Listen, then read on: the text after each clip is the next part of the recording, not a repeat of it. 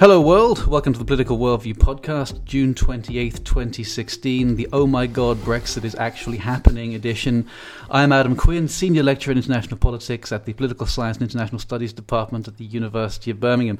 We recorded a podcast just last week on other topics that strayed into some strong views ahead of time on Britain's referendum on leaving the EU. It'd be fair to say that passions haven't exactly cooled since the vote itself, so we're back today for a very special episode where we discuss the fallout of that vote's outcome.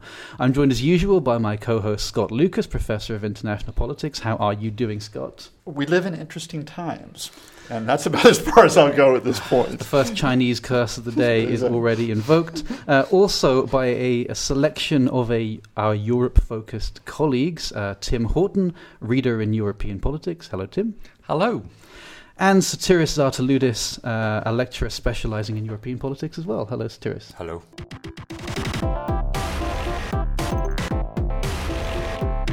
On Thursday, June 23rd, the nation went to the polls and surprised everybody, including, it appeared, most Leave campaigners and voters, by voting to take the UK out of the European Union.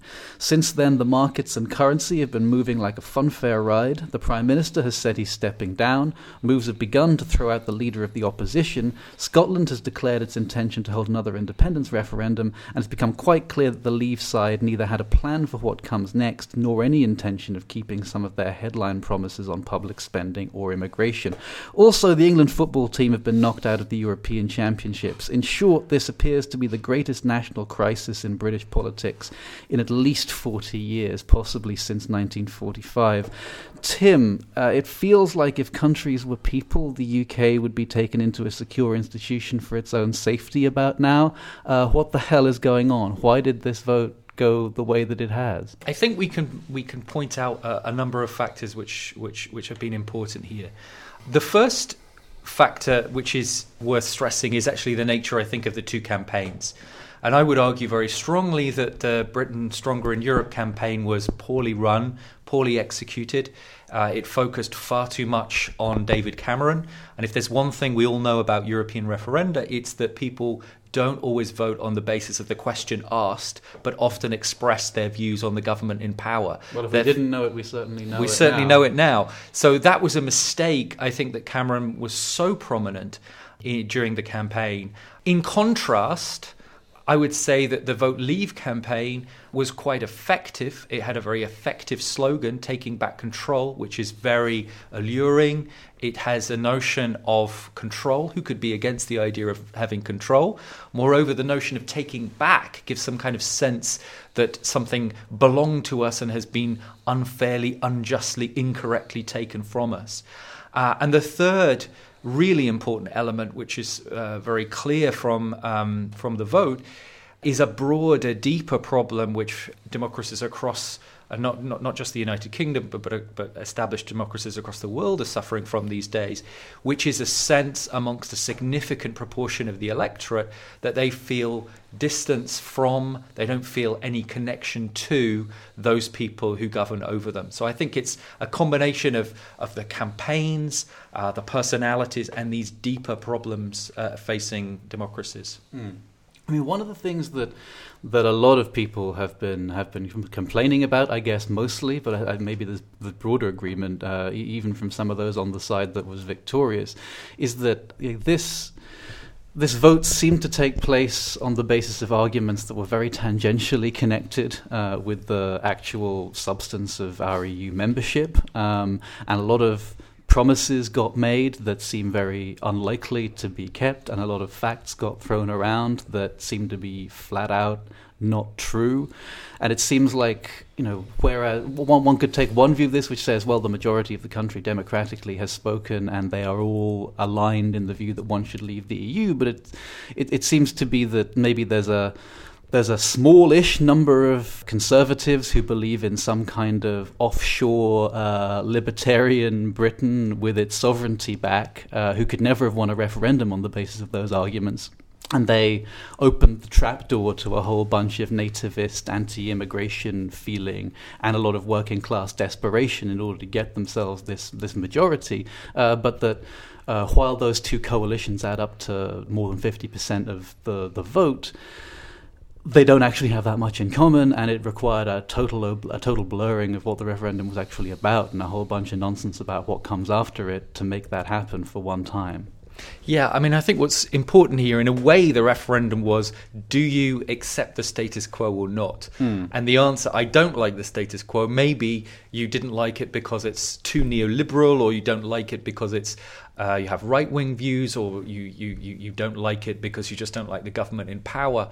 So, in essence, the Leave side, it was just do you like this? No, we don't, for a whole bunch of reasons. So, absolutely, it's a coalition of different interests there that came together underneath that particular umbrella. The second point that I would make about issues those of us who study the EU should not be at all surprised that during a referendum on an EU issue, that actually uh, a whole bunch of other topics came into the agenda. So if we think back to um, the first vote on the Lisbon Treaty in Ireland, for example, where there was lots of discussion about um, abortion and tax and neutrality. Did it? Did the Lisbon Treaty have much to do with those? No. Were they very effective tools to use to mobilise? Um, discontent in Ireland? Yes. Or if we go back to um, France and the uh, referendum on the Maastricht Treaty, that was largely what do you think about the current government in Paris? And an awful lot of French people said we don't like it very much. Or we look at the 2005 vote on the constitutional treaty. Take the Netherlands then. Issues to do with possibility of Turkish accession, etc., etc., were used in the campaign as a way of mobilizing support against the treaties that were on the table. So, in many respects, we should not have been surprised the way in which this campaign was conducted. Yeah, that's one of the things like it's both weird and annoying, isn't it? That lots of people's response seems to have been, "Oh my God, people weren't voting about the right thing, or they weren't, you know, engaged. They didn't have the voters didn't have a lot of information, and they seemed to have a lot of misunderstandings. And politicians who wanted a certain result were encouraging those misunderstandings, um, as though this is the first time that any of these things have ever happened. Whereas those those those are a feature, not a bug of. I mean, even one might say politics. Never mind referendums, uh, and where these people have been for uh, all of the history of politics that they should be surprised by this. You know, it's just it feels like this is a time when it's really particularly traversed the outcomes they wanted and the values that are close to them that suddenly mean we're attending to this uh, to this question with, with great fervor. But surely it shouldn't be a surprise. Yeah. So, uh, uh, we like to have you on the show whenever we're talking about a European country leaving European institutions. We had you on last time to talk about Brexit. Who would have thought that Brexit would precede Grexit? But uh, but but here we are. You are. Uh, I think I'm not breaking any news here when I say uh, from another European country. What is your assessment of this as a European, as a European living in Britain, and as an expert in European institutions in any particular combination that you want to bring to the table? Yes, um, if we follow the, the campaign in the referendum, I have two problems. Not only I'm a EU immigrant here, but also I'm an expert. So it, it makes me probably a really bad person. Michael Gove and you will not be having social time together anytime soon, although maybe he needs you now. Uh, he seems to have changed his policy on the relevance of experts in light of the result. To add to what uh, Tim uh, very uh, nicely, and I agree with him, uh, said about uh, the referendum, is that I think that this referendum also sheds light to the problem that the UK has. Because we're talking about Britain leaving the EU, but actually, if we actually see the way the vote has been allocated, uh, it's an English issue, and especially it's an English issue outside London. And a Welsh issue slightly. They, they surprised Yes, people. but if you see actually like the, the percentages of, if you like the difference between Leave and uh, Remain, one of the kind of strongest levers were in East Midlands, West Midlands, uh, north of England. Um, so I was watching uh, the other day the BBC and they were saying that in Mansfield, 73% voted to leave the EU. And last time I checked, Mansfield doesn't have so much immigration. In a way, it's not dramatically poorer than, let's say, a poor region of Scotland or a poor region of Northern Ireland, um, to that matter. So I would argue that, in addition to what Tim said, that we have all these kind of processes in a European level or even global level, you know, with Trump, uh, you know, in a way, these kind of so-called losers of globalization, white working class people who have lost their jobs or they are in a very precarious employment like zero contract hours, etc. In addition to that, I think there is um, a if you like, an issue, I wouldn't call it a problem, with English nationalism. And it seems that uh, for a lot of English people, being English means that you are not European.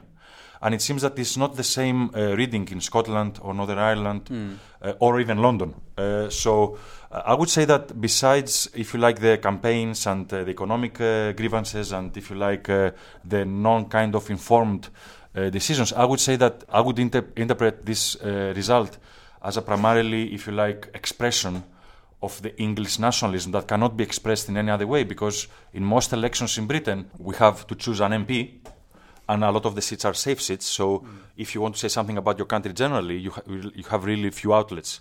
And I think this referendum gave this uh, opportunity for people to express this, if you like, frustration about identity issues, as immigration, uh, citizenship, wealth, etc., etc., etc. And we don't see these issues in poor areas of Scotland, in Northern Ireland, which somebody would expect that they would follow the English, and we also don't see that in London, which is an area which has very high percentage of immigration. So I would say that whatever happens, and we'll come back to that later, I think that there is a problem in terms of the how we deal with these voters that have a, also, I think, an identity issue that want to express to the elites, but the elites, I don't know how they're dealing with it. Yeah, it does. It does have the feel of of, of the bitter harvest of a long-term problem, which is that there are, you know, there are a lot of people out there who, you know, whatever we might think of the net benefits of trade, clearly not. Their lives are much more economically difficult and much more culturally unstable uh, than than they than they would have been, and they have a variety of concerns, cultural and uh, economic, that the political system doesn't really seem to have a lot of incentive to address, and certainly hasn't taken a lot of time to to to address. And what this process is making clear is that. You know, these people who have not normally been participating in the political process, if an opportunity comes along and this refer- referendum presented it to them, to just lash out in a way that may not be particularly thought through, but that reflects a very real, you know, sense of felt grievance, then then they will they will use whatever whatever tools are, are put at their disposal, and that's you know why perhaps you know some of the responses to this to this result need to be judged quite quite carefully, right? Because it is on the one hand, I think most of us in this room would agree, possibly all of us, not likely to benefit a lot of those people to leave the European Union. You know, the consequences of that. These people have been told a story about how the European Union is the source of many of their problems, and immigrants are a source of many of their problems, and those problems will be will be resolved by leaving. We also That- get yeah. 350 million for the NHS. Yeah, that, that that is unlikely to prove to be to be to be true. But at the same time, those people aren't going away, and if anything, they will they will simply be even angrier uh, when they find out that they have been misled uh, and perhaps are scheduled to be sidelined and ignored yet further. So. On the one hand, there's a big risk for those who've won the referendum that they've made promises that they can't keep, and now they have to, to, to eat responsibility for that on the other side of it, wish as we might that this result should be overturned, there's a danger in leaning into the conclusion that this is a result produced simply by people who don't know what's good for them, ignorant people, stu- people who people whose concerns are not legitimate, No, no, and who, who who are primed to hear that the urban elite doesn't care about them and doesn't want to listen to them already, and therefore the perception that that is what we're all ready to that we're ready to dismiss them in those terms aggravates the original root problem that took us to this place. I mean, I would say that that you know, even though the decision on the EU is seismic, in some senses, this sense of disconnect is arguably more important. Um, but the situation is both uh, a, a constraint but also an opportunity. We're going to have a new leader of the Conservative Party. We may. We're recording this on an afternoon where the uh, Labour MPs are currently voting on whether to give Jeremy Corbyn um, confidence or not. So we may have a new leader of the Labour Party at some point. But both of those two major parties in particular should reflect on these results and say, we have to do something to try and reconnect with those people. It's very difficult for some of us because of the way in which the Leave campaign has been um, conducted. But we have to recognize that there are a significant number of people out there who do have some legitimate grievances about the way in which they've been left behind um, by developments. And it's to, it's to the main political parties, it's a major challenge to respond to that. And if they don't respond to that, then these votes will move not you know in a general election environment to a UKIP or a UKIP type party in the future. Right, because they've they've been so used to free riding for so long. A lot of the, the, the right of centre parties, certainly, by pointing to the outside and saying, "Oh, we'd love to make everything immediately better, but these outside institutions are preventing us from doing it." Okay, now we're getting rid of the outside institution, presuming that either through lack of interest or lack of capability, these parties will still not solve the problems of the disenfranchised Northern English working class um, who are culturally alienated and economically dispossessed the only options left uh, to explain that will be our internal enemies or, or, something like that, right? And that's when that's when the hard right starts to come along because yeah. we're going to have a really unstable, possibly recession-hit economic environment combined with a certainly fact-light, if not fact-free, uh, political culture that's been that's been brought to life. And you know, they, that's my my biggest take the day after the referendum was that th- these people have been playing with fire. Some of the ones at the front of the Leave campaign, not so much Farage because he kind of knows what he's doing. Yes. Uh, but people like Boris Johnson, Michael Gove, who believe that you can turn on the tap of uh, disgruntled uh, ethno nationalism while it's convenient to you, and then turn around the next day and go, "Well, if, if, you, I'm sorry if you misheard me about all the things I'm in favour of, but uh, you know, run along while I get on with like status quo with a few tweaks and me in charge." You know, there's there's a door been opened here, and if people aren't very careful, some really ugly stuff could come through it. This is one of the main, if you like, uh, things that our listeners should uh, actually focus on. I think whatever happens with uh, the UK and the EU, and as I said, we'll come back to that. I think that the major development in Britain today is that we have an issue of, uh, if you like, uh, that we didn't have in the uh, history of this country. Uh, an issue where being openly, if you like, I wouldn't call it racist, but let's say being openly anti foreign, anti European, it's almost mainstream. So I won't focus on any of the attacks that happened in police centers, etc. We always had this, but it seems to me that the discourse, or if you like the the feeling, or if you like the uh, the atmosphere, is getting more and more toxic. And uh, um, one of my fears is that whatever happens. I don't know how internally Britain will manage this kind of, if you like, ethnic tensions, if you like, or uh, anger, if you like, or conflict even. Uh, so I would say that I would agree with you that this campaign, I think, in my opinion, opened this kind of Pandora's box of populism that, or if you like, blaming or scapegoating, you know, we can, we can call it many ways, where it's tapping on real issues like the economic uh, disparities, uh, the sense, uh, the lack of, uh, the, the, sense of, if you like, feeling, if you like, the strong feeling of alienation, the identity issues. I think they are real, and we should not undermine them.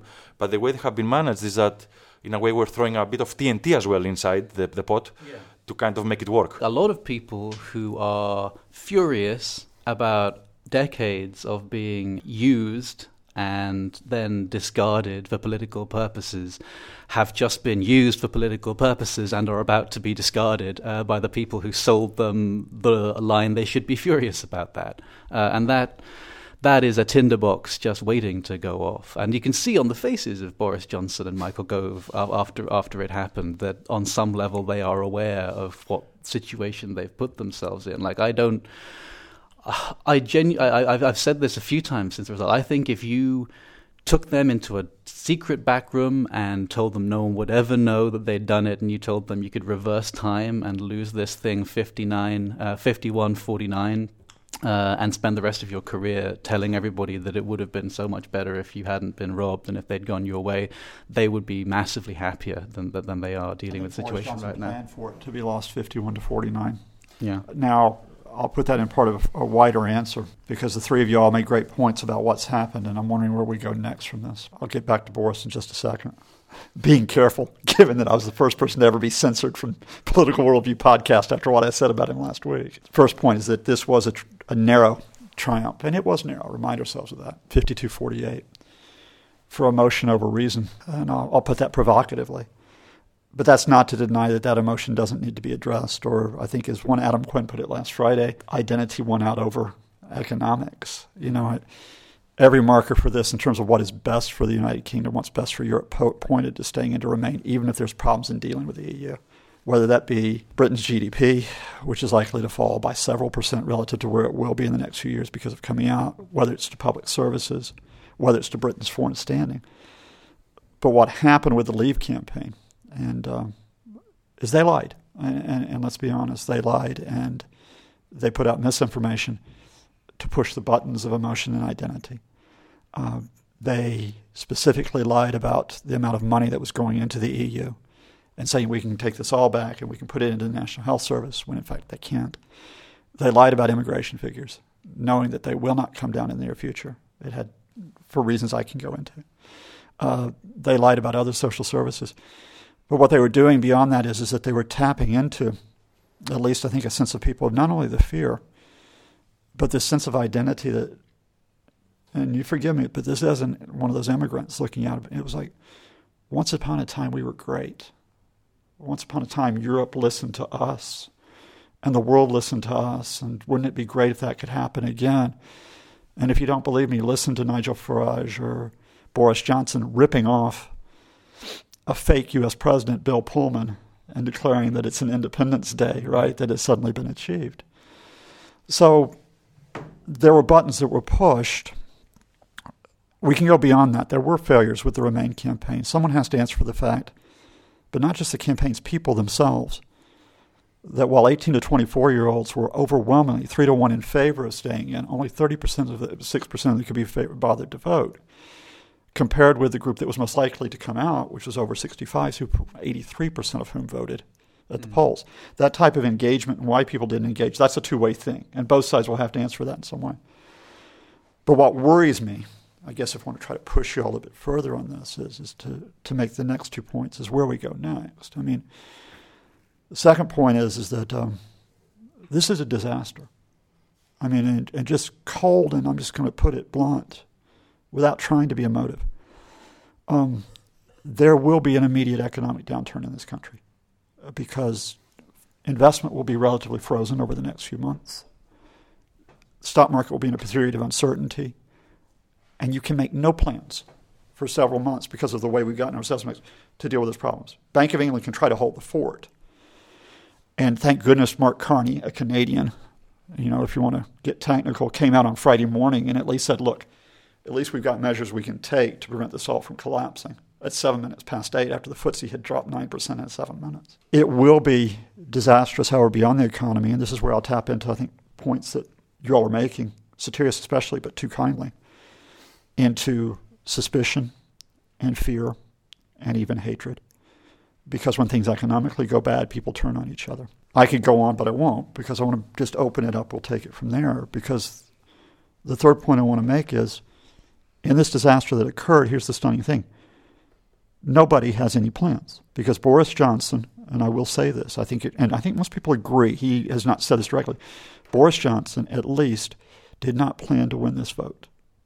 He ran to become prime minister. He ran to have Remain win narrowly he would say that Cameron didn't have a solid mandate to go on, then Boris would step on and negotiate the relationship with the EU. When it didn't happen that way, he ran away from the press on his bicycle in one of those surreal moments on Friday morning. And then he and Gove showed up and looked like rabbits caught in the headlights when trying to figure out what are we going to say now. And they haven't said anything of substance since then. Mm-hmm. And Boris is meeting his advisors today, not to talk about what they're going to do about the crisis, but to talk about how he's going to become the Conservative Party leader. Mm. So narrow politics got us into that. So there's no, okay, fine. That's what politicians do. But in this case, boys, you did it with no plans. And so now you're having to rely on Whitehall and the civil service to put in holding plans. Because let's be very clear here. As I read it, you can do nothing about this situation for months. Because David Cameron, when he resigned, quite clearly said, I'm not going to do it. It has to be a new government that has to come mm-hmm. in. So it has to be the new government that will negotiate with the EU by invoking Article 50, if they do so. That means you have to have a Conservative Party leader chosen, and it probably means you have to have a snap general election, mm-hmm. possibly as soon as October. Because Boris Johnson, I doubt, will have a mandate. Mm. If Theresa May, the other alternative ones, perhaps are different. So months in limbo. That's unprecedented. I can't. I'll put this out to you as a because no one's mentioned this. I like this point. Biggest crisis since 45. But the immediate marker for comparison is 1976, mm-hmm. which nobody's, not because it's American independence 200th anniversary. I like to say that because that's when the IMF had to come in when the British economy was in trouble. But here's the difference: Britain came out of those economic problems because it was coming into the European economic community. This time, it faces those economic problems as it goes out. Mm. I mean, uh, Nick Cohen wrote a, wrote a pretty good piece uh, uh, the other day saying that if you if you hated rule by professional politicians, then welcome to rule by journalist politicians, for highlighting the idea that there is a certain temperament of taking a contrarian stand, uh, usually quite extreme, dismissing experts uh, with rhetorical steps that you don't then ever have to actually back up um, that that has been empowered in the form of Michael Gove and Boris Johnson, both of whom are journalists, and that there is there is something about their their the skill set of their past profession that seems to have manifested itself right right here. Um, but here's a uh, here's a story. Back in February, Boris Johnson uh, wrote uh, just after he had announced that he was supporting Leave, that he thought that the best reason to vote Leave was because Europe only listens to people when they say no, and that once Britain had done that, it would be better placed to negotiate with Europe on new terms. Uh, have another referendum and then remain in the European Union. David Cameron made so much fun of him in Parliament the day after that that he basically had to run away from the whole proposition. But that did all really happen, and it does seem to give us some insight into the underlying thinking, at least at that point, of the person uh, most prominently likely to benefit from uh, f- from this. So, given the likelihood that there is going to have to be an election, in terms of either that event or the intentions of those who have now been empowered by, by the decision to leave, do we think that this Brexit is definitely actually going to happen? Or could the combination of buyer's remorse from the voters, the solidity and franticness of the people who always wanted to remain, and now the mortal terror of those who are on the moderate end of the Leave campaign who realize the consequences of what they're going to be in charge of. Could that combine to produce some kind of scramble to produce an alternative, make do, jury rigged alternative route that doesn't end in Britain leaving? So, uh, as I said to my student, uh, the worst thing to my students is the worst thing to do is to try to predict but I will make a prediction, and I will say that Britain will not leave the EU. Uh, and it will not leave the EU for many reasons. Uh, but um, let me stay to what uh, Scott and you have said. It seems to me that uh, Britain is much more similar to Greece than uh, what I thought. So Tsipras was also saying that you have to vote no to send a message to the EU and then renegotiate. By the way, the word renegotiation is a key word that Cameron has been using, Johnson has been using, Gove has been using, most of the leaders. Um, uh, proposing and promising a future uh, full of money, new opportunities, taking back control. It was exactly the same discourse in Greece. And then when Tsipras went to the EU, and the EU told him, uh, I'm sorry, this is what we can give you. If you don't like it, you can leave. Uh, Tsipras, in a couple of seconds, according to him, he worked 17 hours for this negotiation. He became an Austerian. I would dare saying that, and actually, if we see now what's happening, the EU has been asking Britain to invoke Article 50. Mm. Boris Johnson says we don't have any rush, and I can become a leader in October. Yeah. I think it's the first time that I hear a, a, politician saying I want to become leader later than earlier. One of the Leave campaign's advisors was quoted in the paper this morning saying that uh, everybody needs to, to, to go on holiday uh, and, exactly. and, and, calm down, and then we can like we can look and, into uh, how this is going to work. I mean, they're saying the, the audacity in, in addition to a very bad behind. deal that the UK will get uh, we, by leaving the EU, and I would say this won't happen. Uh, Westminster uh, opens up the Pandora box of what is going to happen with the United Kingdom. Uh, you mentioned Scotland, and I, would, uh, I forgot also to mention uh, Gibraltar, which voted mm-hmm. 95% Remain. Um, all of them, Northern Ireland, uh, Scotland, uh, Gibraltar, are thinking, okay, let's assume that Britain will leave the EU. Can we actually stay in the EU somehow? So I think for even for Boris Johnson or Gove, uh, having this legacy that you know you may have caused a recession, you may break up the UK, uh, you may have, uh, if you like, create a big trouble for British people being in the European Union. You may tear apart the Irish peace process, uh, I think, which, which I is think, dependent on it. I think I would agree with an article that was written in the Financial Times by a, a well-known professor in European Studies, Andrew Moravcsik, that said uh, politicians at the, at the end of the day they have to save their own skin, and I think um, it will be really painful for them to actually leave the uh, EU than uh, for the EU to actually leave, uh, lose Britain. And th- that's that's my take. Uh, I'm in a way optimistic because I'm a pro-European uh, person that I think Britain will not leave the EU. But maybe I'm too optimistic. I don't know. Mm. Tim. Well, prediction is difficult, especially of uh, about the future, as they say. And to roll out another cliche, which I've uh, a phrase that I've used so many times in the last uh, three or four days, it's just not true. Um, uncharted territory. Uh, we are in uncharted territory at the moment, so it's very difficult. Um, what I would say is, and I think this is a, perhaps a note of, of caution to add, it's not as if relations between Britain and the European Union have been fantastically good for a long period of time. Mm. So this notion that um, you know we've had this shock and let's go back um, to the status quo ante, I, I don't really see it because we've had this referendum, because of that long-standing problems um, that we've had with many aspects uh, about the EU, you know, don't forget that we are outside a number of, uh, of key uh, policy areas in, in the EU. We're outside the eurozone. We're outside Schengen.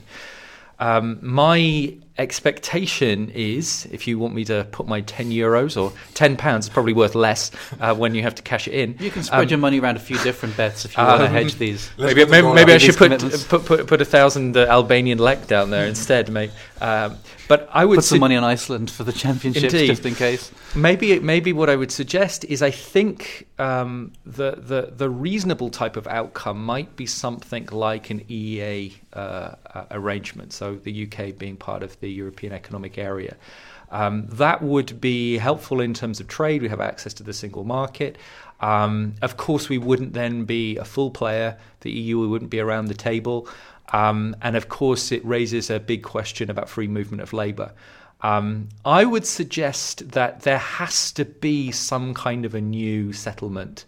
Clearly, Cameron struck a deal, and that settlement that he struck is something that British people rejected. Mm. They may have rejected because they were lied to, because of blah, blah, blah, but they rejected it. And we can't ignore a referendum. There'd be nothing worse than just ignoring it, I think. So I think that maybe something like in um, a European Economic Area kind of arrangement or a special kind of status for the UK. I mean, I think of um, uh, some of the debates a number of years ago in political science about uh, how the EU should develop. And uh, writers like, for example, Vivien Schmidt talked about notions of graduated membership. She talked about notions of menu Europe, in which there's one common dish. Um, i.e., the single market, but then there are a whole bunch of other ones that you can opt into or opt out of. Um, I think we've got to we've got to bear in mind that it's not just about what Britain wants. This is a negotiation where the other member states, the other 27 of them, let's not forget them, mm. have their interest. They have an interest in trying not to encourage other states to um, to go down the Brexit route. But at the same time, they don't. You know, it's important that there are good relations between the UK and the other member states. So I think that there will be some kind of a new settlement, and I think you know, uh, although I don't know, my feeling at the moment uh, today is that um, we'll end up with something like an EEA arrangement. So we would be outside the EU, but we would have very close ties in trade terms with the with um, with the EU, which ultimately is what a lot of British politicians and others have wanted. Hmm. You had a lot, even though that's very yeah. imperfect. Yeah, you, had, you had, a lot of people at special status. Those words uh, probably uh, uh, bring joy into the hearts of uh, the status concerned uh, uh, amongst the Leave campaign. Scott?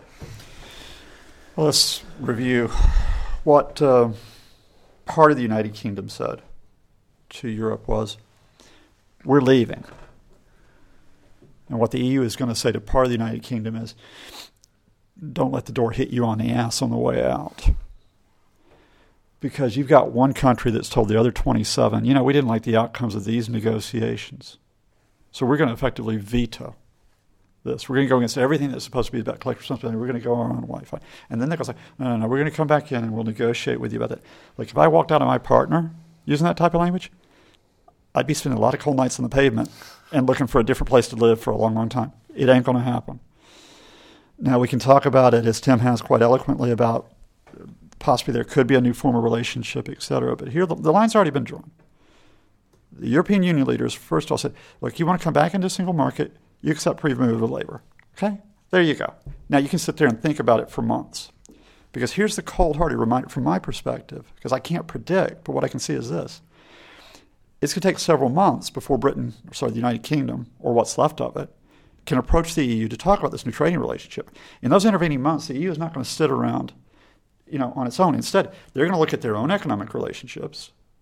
They're going to look at their own markets. They're going to make sure that they protect those markets. And meanwhile, a lot of companies are going to move out of London, going to Frankfurt or Paris or Dublin. The EU is actually going to benefit economically in the short term from what the UK has done. So all the leverage is with Mm-hmm. the EU. UK, Britain doesn't have leverage.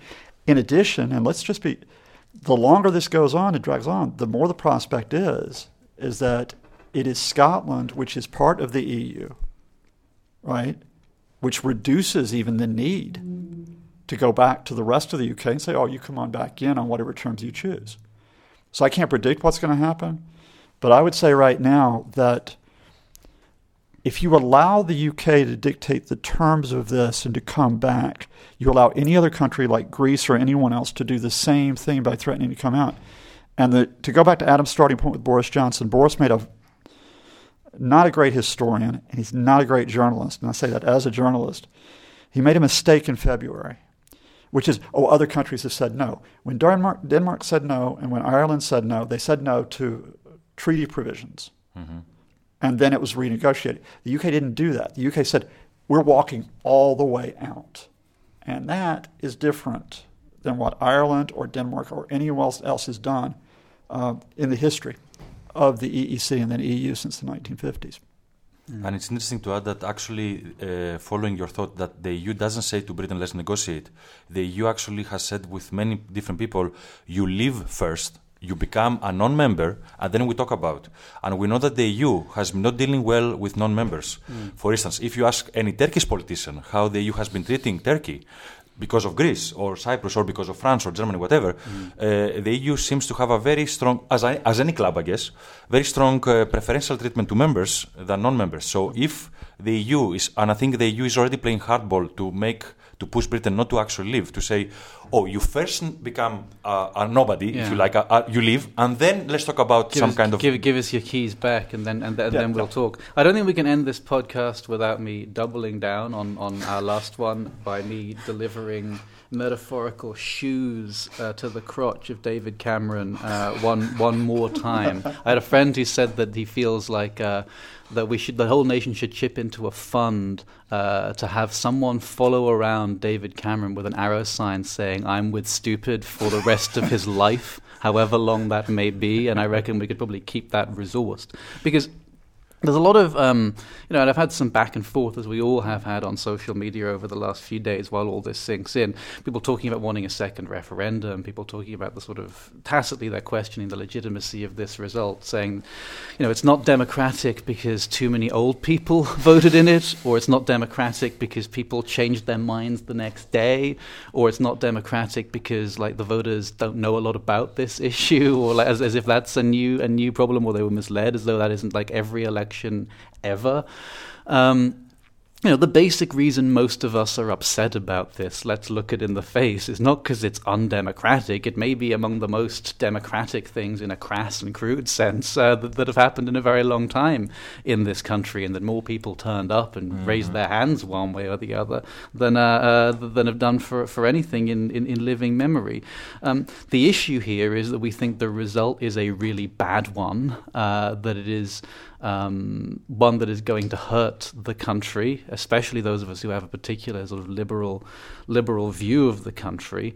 And we think that this is no way to make the sorts of decisions that that, that have been made here. That democracy is one value, sure, that there are other values as well, such as stability and order and institutions and individual rights and prosperity and dispersion of power.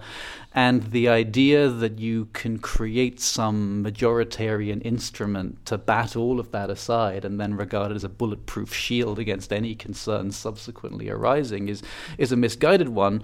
But the problem is, having put that show of hands in place, it's hellish difficult to claim it isn't anti it isn't it isn't anti-democratic to turn around and not not act on the result, destructive and self-destructive and ill-informed though it may be, and that's where David Cameron's original sin comes in, because as many people have pointed out, including the Economist, uh, uh, uh, which is not normally one that you would ex- you would associate with excoriating Tory prime ministers, uh, but they've gone for him on on this one. The public wasn't clamouring for this referendum. You know the uh, the nation was wasn't up in arms demanding it. He had some angry backbenchers who were worried they were going to come under pressure from UKIP in their constituencies. Mm-hmm and he didn't want to have to deal with that. So, complacent about the fact that he'd win because his persuasive skills are so amazing, um, he threw them this referendum as a way of shutting down the discussion, uniting his party, and getting himself back into government. Well, congratulations. You succeeded, you got back into government for a year, and now you are leaving in greater shame and ignominy than any prime minister, I think, in all of, in all of recent history. Your one achievement being a fake economic recovery recovery that has now been entirely wiped out by the greatest strategic miscalculation that anybody who knows anything about British politics can remember.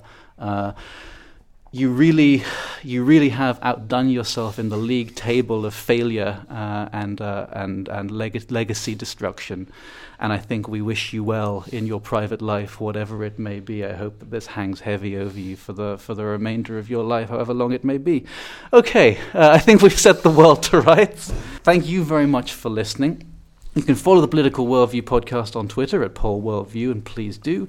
Please also subscribe to us on SoundCloud or iTunes, leave us a rating or a comment, which helps others discover the pod. Recommend us on social media, such as perhaps on Facebook, where you can find our show page, facebook.com forward slash Pol Worldview, where we post links to the show uh, and to relevant articles and to other things that those of us are, are bringing out uh, through, through other channels. Our participants today have been Scott Lucas. Where, where can people find you on social media, Scott? Uh, please come to EA Worldview which is at eaworldview.com, which has a whole raft of material, including this podcast, but also analyses on Britain and Europe, amongst other things. Mm-hmm. And I'm at Scott Lucas underscore EA on Twitter.